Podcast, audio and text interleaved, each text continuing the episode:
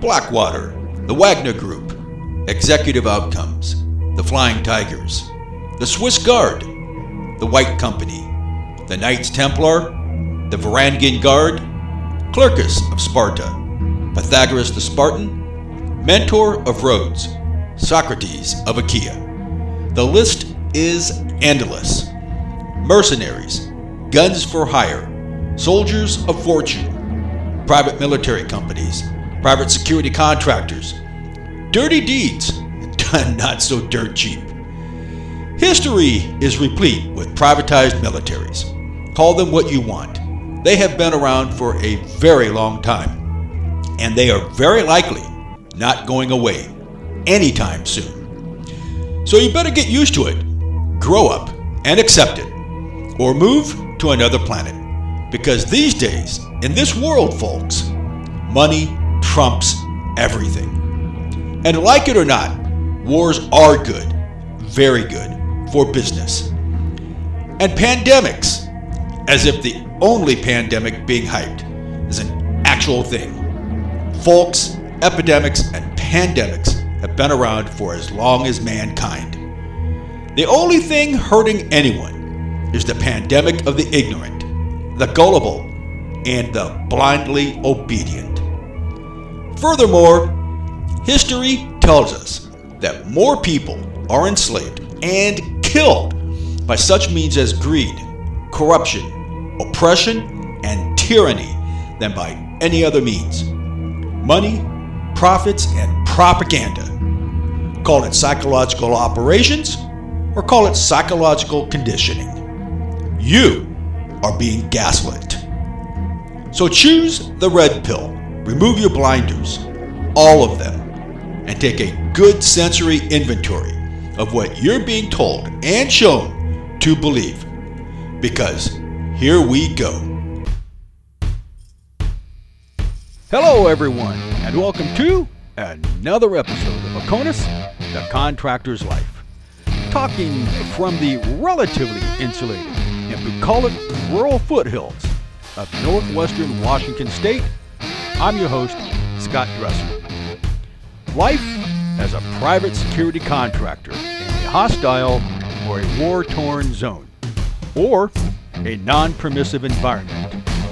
It is a mixed bag of blessings. Some good, some not so good. All in all, though, private security contracting is much the same as life. It is what you make it. The MENA region, or the Middle East North Africa region. Lands of enchantment, lands of mystery, lands of the old ones and the ancient ones. Myths, legends, folklore? Maybe.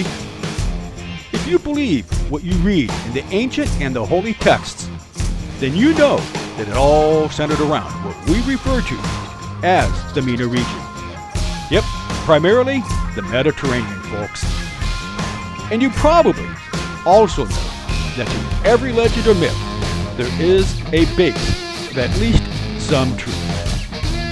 All right, folks, so picking up where we left off on the previous episode, at least more or less, and uh, I've been told that there's a few things I missed and forgot that I said I was going to talk about and forgot to. So I'm going to try to pick up and uh, talk about or explain or discuss uh, those things that I've alluded to, but for whatever reasons, uh, forgot to. Again, it might have to do with memory being a funny thing. anyway, so my time uh, my, during my first tour in Iraq as a private security contractor, that was with the company SOC. Now, at that time, I think they were known as SOC SMG at that time. Um, and, you know, they've had various iterations over the years, and I think now they're back to just plain old SOC again. So, my time with them on the ground there lasted only roughly approximately one month. It might have gone five or six weeks. Uh, and the reason for that is one that probably a lot of us have experienced. Um, it was an ND, okay, and that is negligent discharge. Now, I've heard folks refer to it as AD or accidental discharge. Well, I'm here to tell you, folks, at least in my opinion and in my experiences, accidental Hardly. It's kind of like we ubiquitously refer to car wrecks as accidents. Now, most of us know that most of them are not accidents. Okay. Now, they might be unintentional, so you could have an unintentional discharge just as you have an unintentional wreck. But you have a wreck. You have a negligent discharge. Okay.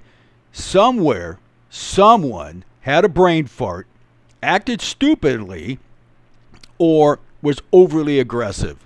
So, kind of like uh, during the WPS days, where they said, we want aggressive, but not overly aggressive. Okay, there's a time and place to be aggressive and overly aggressive. Anyway, so uh, probably somewhere between the four and six week mark, we went out uh, in teams and groups, and we were going through. Uh, I don't know what they called it. It wasn't. It wasn't a qualification, but it kind of was. It was somewhere between a qualification and refamiliarization with stuff. And uh, everything was going well until the final thing. Uh, it was my turn. Got behind the M60. We had a target down there. Uh, the the boss wanted us to draw basically what amounts to an oval-shaped rectangle on the target. Um, and I forget exactly how I explained it, but it had something to do with he just wanted to know that you can handle the weapon and draw a pattern. okay, and it didn't have to be precise, didn't have to be perfect, but he wanted an uh, a rectangle with an oval at the top. okay, so by this time, this weapon, it was the M60.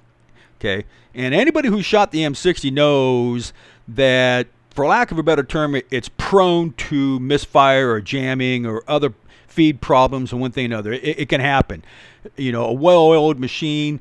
Um, I mean, there, it historically was it was a solid platform, but it is susceptible to that sort of thing. So it happened to me. A lot of people have been shooting it. We hadn't cleaned it. We'd spent a lot of rounds downrange. My turn, and I shouldn't have gone last, but that's what happens. Anyway, got back there. Uh, I forget, sent however many rounds downrange. Was coming up near the top, maybe even starting my, my, my curve when the weapon stopped firing. Um, I don't recall whether it was a misfeed or, or, whatever it was. So anyway, we stopped. We we called it. Uh, you know, um, I forget the exact verbiage, but basically, you know, stop fire, stop fire, kind of whatever. And uh, we told him what was going on. The guy that was, uh, and, and, each time somebody fired, uh, we we had somebody that was the ammo feeder, uh, because anybody that's fired these weapons knows that unless you've got an uh, the automated system with, I forget what they call it, but there is, for lack of a better term, kind of like a bar, a T type bar, where the weapon, where the ammo can feed over it. Otherwise, you need somebody to kind of hold it up away from the weapon as it feeds in, so it so that the the, the, rounds don't jam when they go in. Anyway, so uh, he's taking it apart. We're you know we put everything on save, uh, pull the bolt back, extract the rounds, get the, the, the jammed round out of there. We verify that everything's clear. Go through all the safety procedures. Uh, go to put it back. And in order to do this, you got to press the trigger, but you also got to have hold of the, uh, the, the charging handle. So we're slowly running the bolt forward. I thought I had my fi- now this is where it gets a little hazy. I was cert I knew I had my finger on the trigger because we had to. What I had forgot to do is either I had forgotten to take my finger completely off the trigger because I uh, I for anyway. So somewhere along the way, my finger was still on the trigger. Somehow, I don't remember having done that, but apparently I did. So as soon as that bolt met, bap, bap, bap, I don't know, three or four rounds, maybe five at the most, went downrange. You know, I mean, I quickly let go, and it's like, oh crap. Now, I've been on plenty of projects and stuff like that, in, in instructional stuff where stuff like that happens and everybody pays attention to the dude that just did it, right? We all know how that goes, all right? But typically, as long as uh, you hear this sometimes in sports no harm, no foul. Usually that's the way it worked out. However, um, not the company necessarily, but that particular project had uh, a one strike, you're out kind of thing if you have an ND. Now, years later, I figure out that that's not a bad way to go. and um, you know, talking with. Uh, I remember one one particular conversation uh, with an instructor in the WPS program, and he was telling me and a couple other guys the story about. It was a brief story about him and a group of dudes. They were in the hallway. They were doing a, you know, uh, some some instructional training, and uh, you know, your finger is your safety. Okay. Yeah, some weapons have a safety mechanism built into them, a physical safety mechanism, but primarily the safety is your finger. Okay. Anyway, so he saying, I forget what, it, but it was a friend of his, um, and they had an ND in the hallway. He said, fortunately, nobody got hurt. The ricochet, the bullet ricocheted and bounced and found its way harmless, harmlessly into a wall. Regardless, that dude was summarily dumped from the team right there on the spot. Okay. So, I mean, it's not a bad policy. It kind of sucks to be the dude when it happens. But more than that, I don't know anybody who's been honest, who has been shooting long enough, who hasn't had at least one ND. It happens for a variety of reasons, but it happens. So, rather than getting all bent out of shape and, and sullen and sulky and pissing and moaning and complaining about everybody else or the rules, this, that, dude, that's the rules. Rock and roll with it. Big boy rules. You know the rules. Play with it. Okay. Learn from it. Okay. You have got to be cognizantly aware, focused on the moment when you have a firearm on your person, especially if it's in your hands and it's poised poised, whether it's at low ready, low rest, high ready, you know, finger on the trigger, whatever. You are responsible. And if somebody walks in front of you or gets in your path, it's on you to not shoot them. Yeah, they're an idiot, they're a moron, they're tactically unaware, yada, yada, yada. But ultimately, it's your responsibility to not shoot that person who walks in front of you which is one of the many reasons why. And I've I've even done this with cops. I had a project here about a month ago where we were talking, and I had to correct her, and she acknowledged it that I was correct on that. And what it is is that you keep both eyes open when shooting. You see a lot. I see a lot of people, whether it's a rifle or a shotgun, a pistol, a revolver when they're taking shots, particularly when it's beyond point blank range. So if we're beyond two to five yards or two to five meters, once we get out to seven to ten, I almost always see the non well versed people shooting with one eye. One eye closed, one eye open. In fact, I've even seen a fair number of people who are otherwise well versed do it. Not always, but they do it quite a lot. But the thing is about keeping both eyes open is you are more situationally aware. Think about it. Call it a tactical situation, whatever. If you've got an eye closed, whether it's let's say it's your left eye because you're right eye dominant or you're whatever, you, you're right-handed. So you close your left eye because it's not as blurry, it's not as fuzzy, you can see better, you, you know. Just go down the endless list of reasons and excuses you get. You have effectively cut your vision in half. You can see nothing to the left of, of what you're looking at. So if I'm a bad guy or I have evil intent and I know that and I see that, okay, there are plenty of situations and scenarios where you can have somebody walk up and execute you with a firearm, a knife, smack you with a bat, you know, disable you, whatever. Keep both eyes open when you're shooting. Learn to shoot with both eyes. Figure it out. It takes lots of practice, but you got to do it. Okay, so back to my ND. In Iraq, on the range, it was kind of bullshit. It was kind of garbage, but whatever. I accepted it. It was me. I did it. I took the heat. Went home. Uh, it was probably, oh, I don't know, three or four days before I actually flew home and their policy was you go home, you take a month, cool off, do whatever you got to do, and come back. So I'm home, and I don't remember if I was wor- if I took a part-time job then or not, but I was also looking for other jobs. Because at the time, there was a group of guys I knew. They were all talking about EODT and, of course, other stuff. Um, other companies out there, but one of them that a lot of guys were talking about was EODT because they paid a lot more. Um, so I had applied with them. So anyway, so not quite a month, we have this group environment interview where there's a group of us and they're going down the list of names, making sure that you're actually in on the conversation. We're going down this, and I start hearing things I did not want to hear, and I'm like, oh my god. And I even heard the name of a guy that I knew. It's like, oh, well, this may not be so bad. We'll both be in the same vicinity anyway, if not on the same project. Be that as it may, and I won't go into all the details, but it's like, man, that's a garbage project. I'm not going to be part of that. So I took EODT's offer, went with them, went through their stuff, um, and part of it was going through the Crucible. Now, some of you have probably been through the Crucible. And at that time, actually a little bit before that time. I don't remember how far before that time. Sometime in this century, uh, at least the Marine Corps, don't know about the Army, had a thing that they called the Crucible.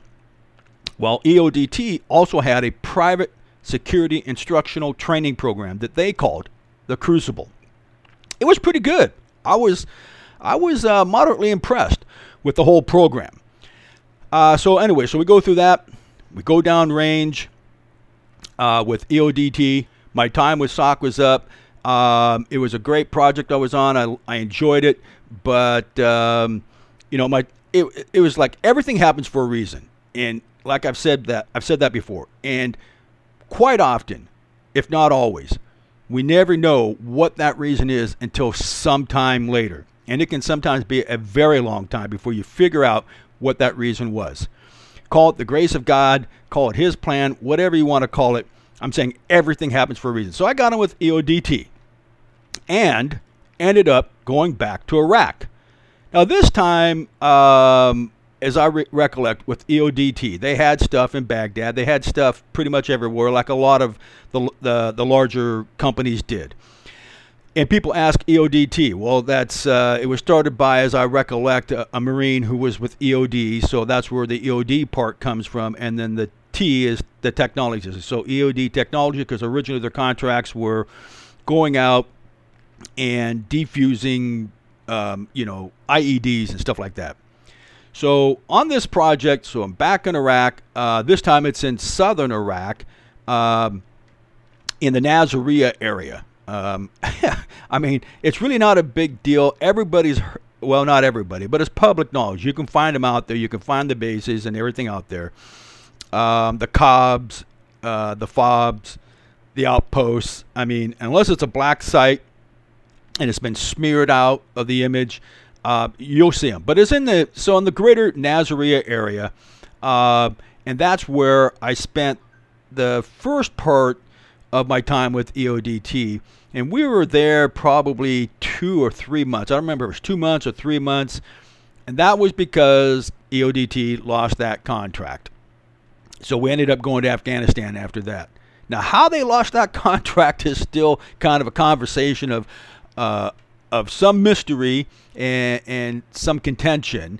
Um, I've heard more or less the the full story, it involved, I think I've mentioned this before, an EODT uh, contractor challenging what turned out to be a general with his entourage trying to get into the MWR gym uh, that was in a you know one of those great big elongated tube type tents. Um, anyway, he challenged him because apparently the general didn't have his uh, identification or he didn't have it on him, or for whatever reason, he was testing the dude and, and didn't present it. Well, he challenged it.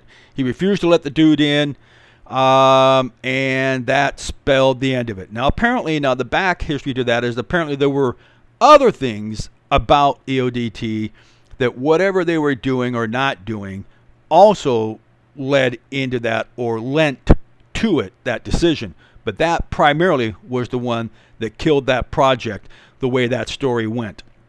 And I've also mentioned uh, that I've had similar experiences with with especially with officers, uh, usually at the colonel range, whether it's lieutenant or full bird, and generals, where for whatever reason they claim to not have this or that with them, whether they're in a vehicle or they're on foot or whatever. And it's like, ah. But one thing I always kept with me was something that was told to me, and, and it's almost verbatim, which is like, look, dude, we all know who each other is. If you're here long enough, you know who we are, and we know who you are. So when you see us, why hold us up? We're not a threat. Do you really think that we are going to allow an IED or a terrorist to come in with us? you know, so they understood. I mean, some processes are processes and procedures are procedures, and sometimes you just got to do it. Okay, especially when your boss man says, "Yep, that's what we're doing." And and and one of those things was RAMs, and I'll go, you know, um, when I was with EODT later, when we were in Baghdad, we had a lot of those RAMs. And RAM, a RAM is not the animal, but random access measures, and it it basically it's just that it's random. Sometimes it didn't seem like it was random. Sometimes it felt like you're just picking on them, man. You don't like them, you know, whatever. So anyway, so we're we're we're down there in the in the Nasiriyah area. We're at this big COB, um, and that project uh, comes to an end. But that was a great project, though. I enjoyed it. It was pretty hot. You know, a little further south in Iraq, it was hotter than it seemed hotter than it was a little bit further north. And uh, I mean, seeing the lights of Nasiriyah at night, you could see the the facilities not clearly and distinctly, but you could see the city and the facilities from where we were at, depending on where you were situated.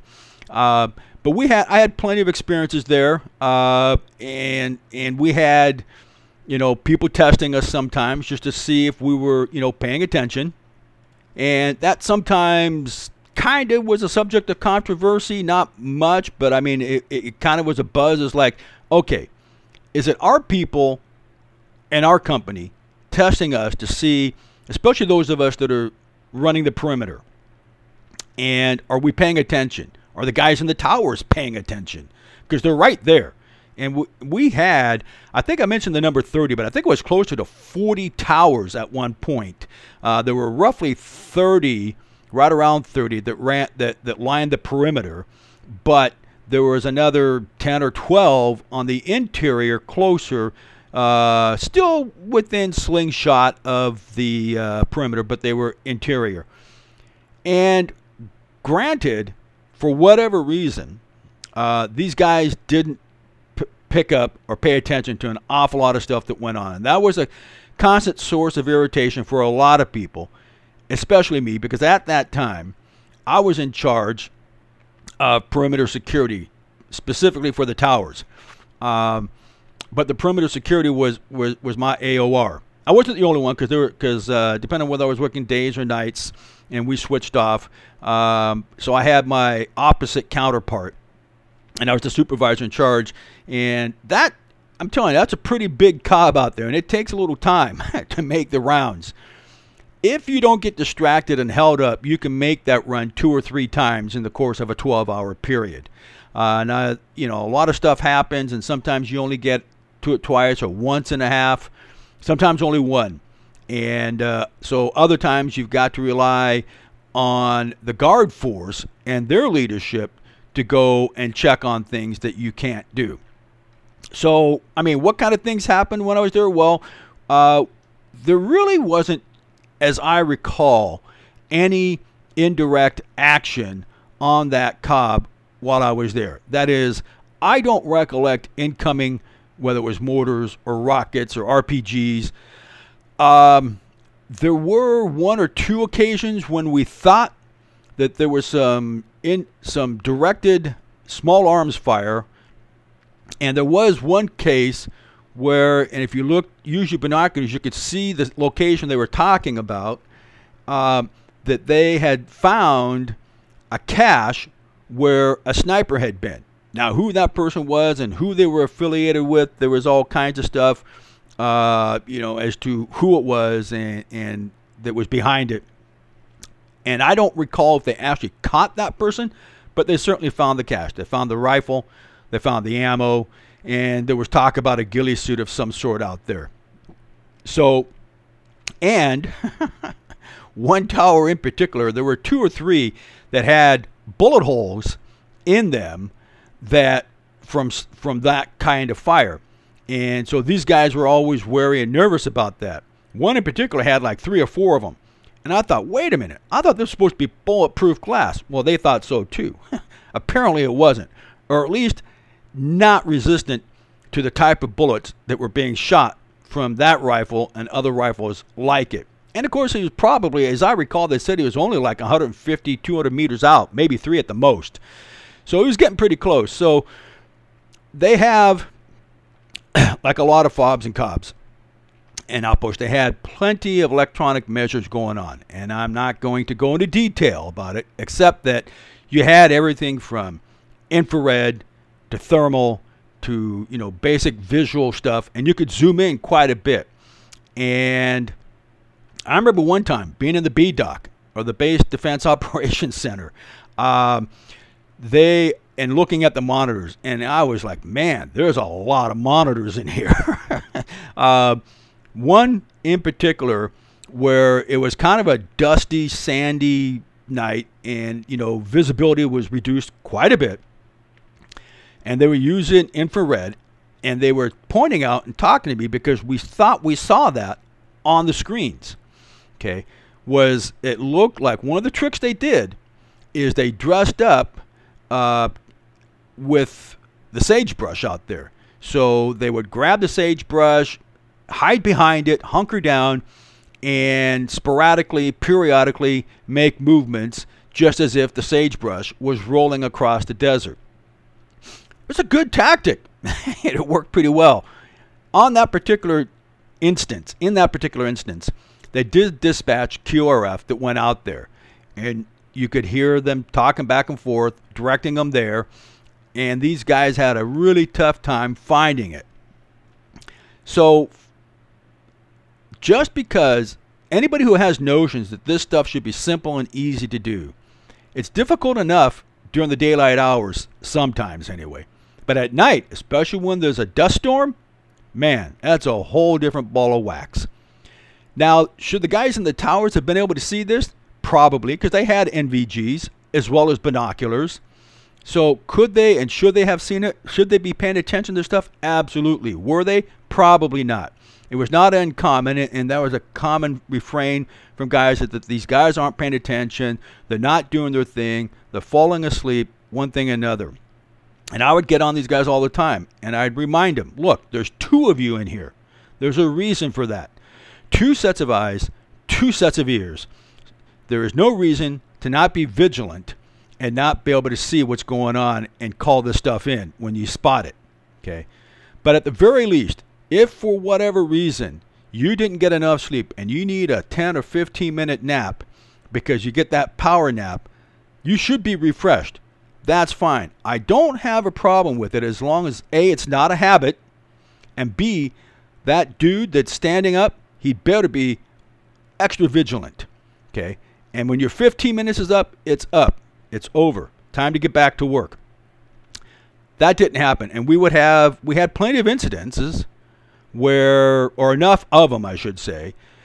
Um, I was going to say we had a number of them in one particular sector, but there were other sectors around that perimeter where somebody was coming through the fence, and you could see their footprints, and you learned to tell whether they were fresh or if they were had been a you know maybe had been a half a day or a day or several days. You could tell.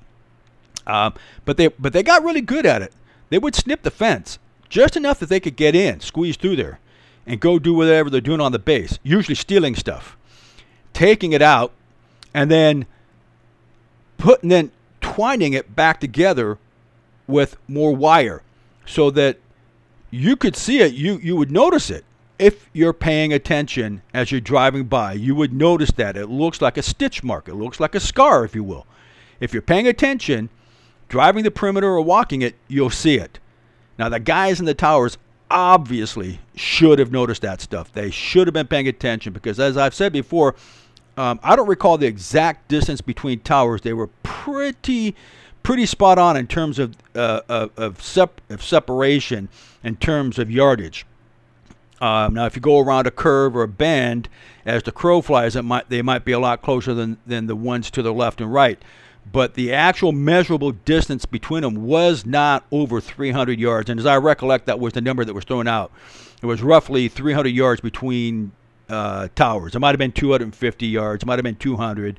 Uh, but that but that was probably the, the separation between the towers. So there was really no good reason with NVGs and binoculars and two guys in these towers at those distances to not see what was going on.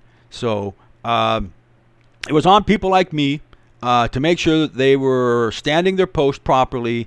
And that was a constant, almost a constant source of irritation when I discovered that these guys weren't taking their job seriously.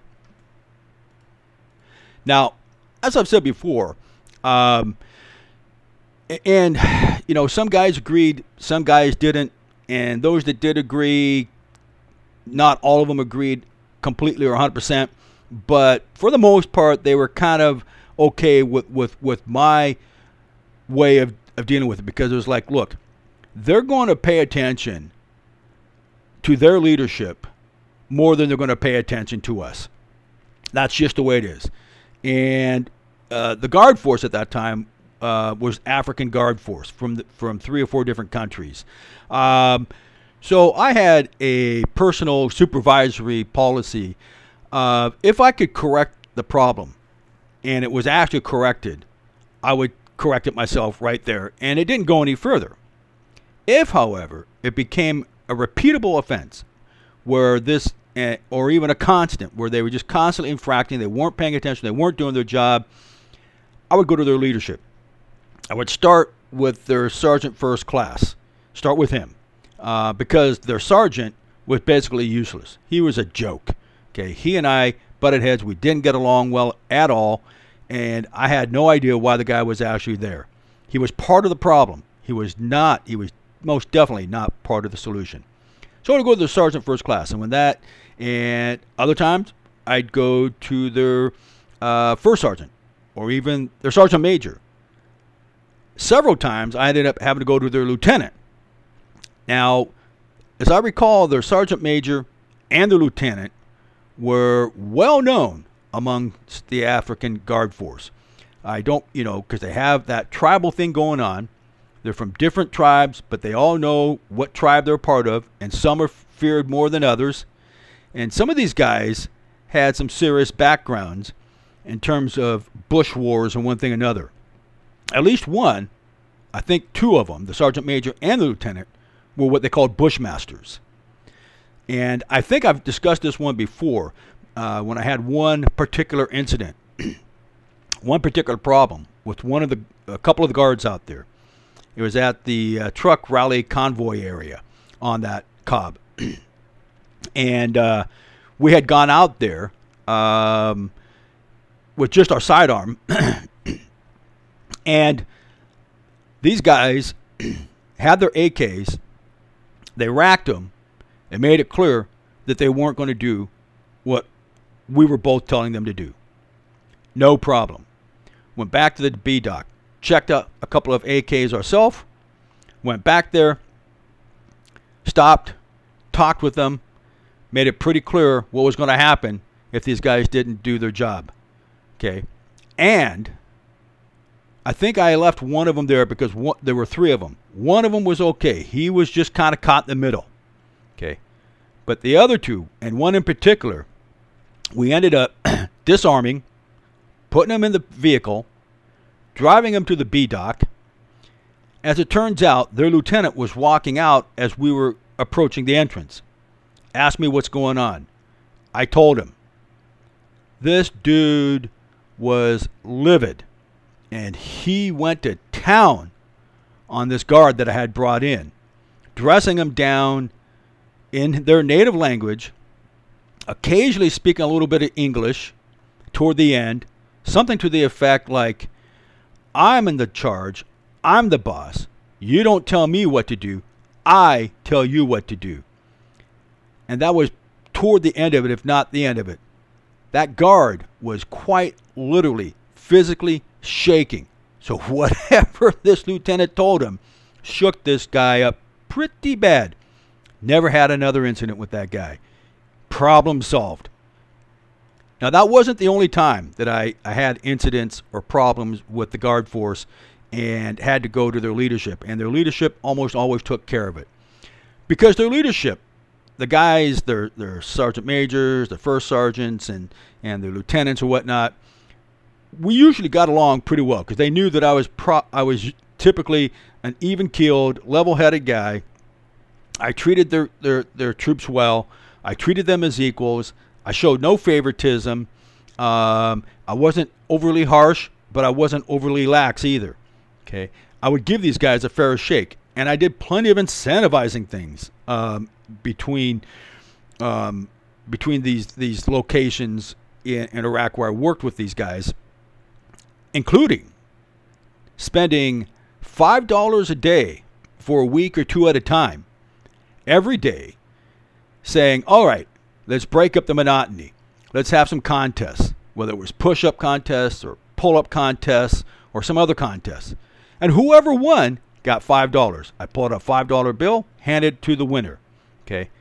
That incentivized these guys to no end. And they, you could see the smiles on their faces and one thing another, and they all wanted to partake and, and get that $5. Now, I, and I remember guys saying, well, they're only making a buck to a buck 50 an hour. Okay. But again, as I've said before, you talk to their leadership to say that's a lot of money in Africa, actually. That's not bad. That's two to three times what they would make at most jobs. So they're actually doing pretty good. Okay. So, you know, not uncommon, not dissimilar from Western forces, particularly the Americans. We were making two to three, sometimes four times what we'd make in the States. Same thing with the African Guard Force.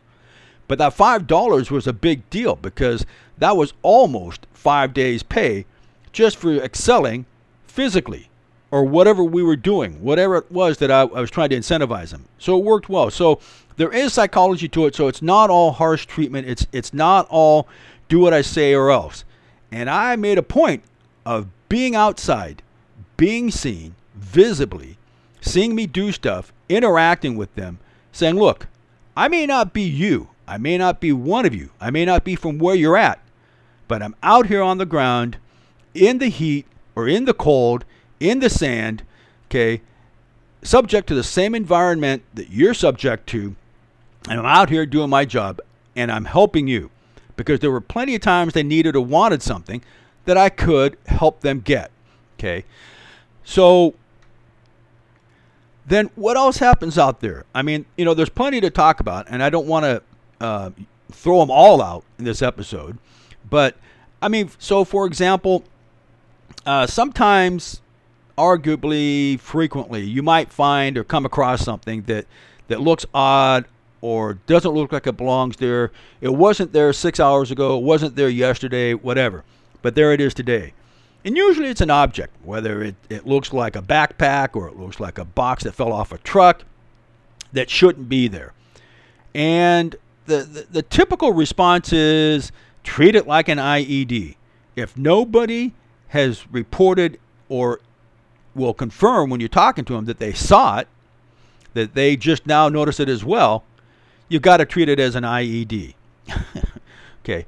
And there were several of those there. One in particular, it was over near a complex, uh, a building that uh, that was like a lot of them that were no longer utilized. Nobody inhabited it. Nobody worked there. And in this particular case, it was uh, referenced and referred to as one of Chemical Ali's former facilities. And Chemical Ali, uh, for those of you who know, know, but if you don't, Chemical Ali, look that up. It's probably still out there. Um, so this package was out there. I called it in. Uh, better play it safe. I mean, the Army wanted that, the company wanted that, made sense. You don't know. And the chance that it is an IED, I don't want to be any closer to it than I have to be, right? We just don't know what's in there. So, uh, one of the one of the guys that, that's also for the guard force that does stuff around the perimeter also. Decided he wanted to go up there, so he he disobeyed. He went up there and walked up there rapidly. Decided to get down, check it out, touch it, move it, look underneath it, and I'm like, oh man, um, yeah. So anyway, fortunately, nothing went boom. I don't remember what it was, but whatever it was, it turned out to be rather innocuous. EOD did finally show up. I think that was one of the things you were saying, man. They'll be they'll take forever, you know by the time they get here. And he he, it's like whatever, you know. I I'm not going to chase this guy down, get that close to it. Uh, it's not like we were taking fire. If we were taking fire, one thing another, he probably wouldn't have done it. But so we had stuff like that. Other times there would be what looked like, and you get up there and use your binoculars, and it, yeah, it looks like an unexploded ordnance had come over the fence and was on the road around the perimeter. And, uh, you know, sometimes they were just test devices, again, to see if we were paying attention. Other times they weren't. It just depended. You never knew for sure. Better play it safe than be sorry. Because if you're sorry, you're probably not going to remember because you're probably dead. So, am I bashing on the African Guard Force? Maybe, but that's not my intent. Because, again, as I've said before, everybody is not the same. So, might there have been more bad actors than good actors? Yeah, arguably. But there's still plenty of good dudes out there uh, that looked out for themselves and troops and people like me, and we looked out for them because they were good people and they wanted to do the job. So there are still plenty of more stories uh, in that, just in that region that I was at. We'll come back to those. We'll pick up and do more of those. And uh, between now and the next episode, I'll go through my list of all the stuff that I've alluded to uh, but didn't get to, and we'll pick those up in the next episode. All right. So until then, I want to thank you and everyone for taking time out of your day afternoon, or evening to listen to me talk about private security contracting overseas, as well as some of my experiences as a private security contractor overseas. Thank you again to Kevin Cohen and Colin Perry, and thank you, Andres Rodriguez. And thank you to my wife, whom I owe immeasurable gratitude, my children, and all the folks, male and female, who have been and still are a part of my life. Remember, folks, it takes a team. The grass is not always greener on the other side. Be careful what you wish for. You might just get it. Stay humble, stay safe, and keep others safe by staying frosty. And until next time, keep it real.